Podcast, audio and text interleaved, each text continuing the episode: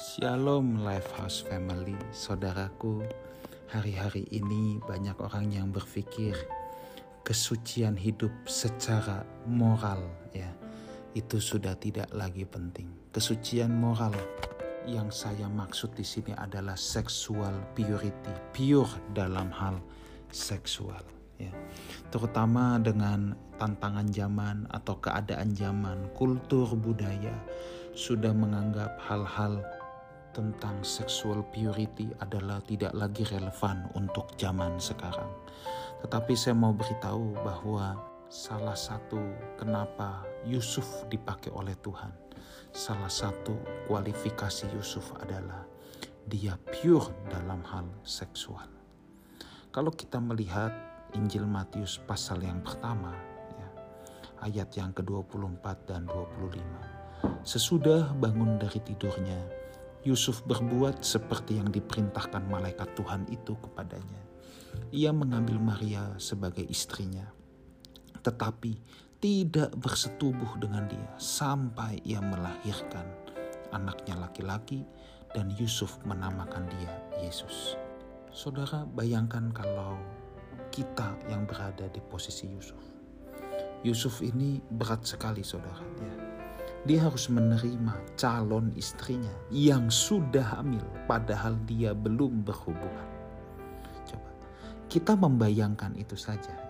Kita tidak sanggup saudara. Ya memang zaman sekarang kalau ada orang yang berkata aku hamil dari roh kudus ya itu pasti bohong saudara. Tetapi saat itu untuk kasus Yusuf ini kan tidak mudah. Tetapi saya tertarik di ayat yang ke-25, tetapi tidak bersetubuh dengan dia sampai ia melahirkan anaknya laki-laki.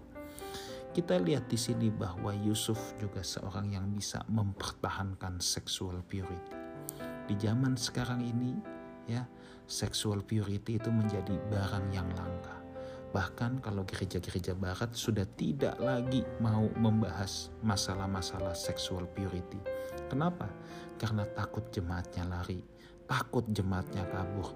Sebab kalau di negara barat itu sudah hal yang biasa. Bahkan tinggal bareng belum menikah pun itu adalah hal yang biasa-biasa saja. Tetapi kita bisa melihat Yusuf tidaklah demikian. Saudara, Tuhan selalu tertarik untuk memakai orang-orang yang bisa menjaga kesucian hidupnya. Tuhan selalu mau memakai orang-orang yang bersih hidupnya. Selalu saya umpamakan, kalau ada gelas saudara, kita mau pakai gelas kotor atau gelas bersih. Sekalipun terbuat dari emas, tapi kalau gelas itu kotor, kita tidak akan mau pakai. Tetapi kalau gelas itu bersih, sekalipun gelas plastik yang harganya murah, kita lebih baik minum menggunakan gelas plastik yang harganya murah tapi bersih daripada gelas yang ada emas berliannya tetapi dalamnya penuh dengan kotoran. Tentunya kita tidak mau. Nah, saudaraku, saya ingin mengingatkan kita semua untuk kita baik yang sudah menikah maupun yang belum menikah menjaga yang namanya sexual purity apalagi yang sudah menikah saudara ya. Ibrani 13 ayat yang keempat, hendaklah kamu semua penuh hormat terhadap perkawinan dan janganlah kamu mencemarkan tempat tidur sebab orang-orang sundal dan pezina akan dihakimi Allah. Saudaraku, kita melihat Tuhan begitu strict masalah sexual purity ini. Ini bukan berarti yang belum menikah ah santai saja, tidak saudara ya. Kita harus serius menjaga yang satu ini. Kita harus punya nilai-nilai yang kuat.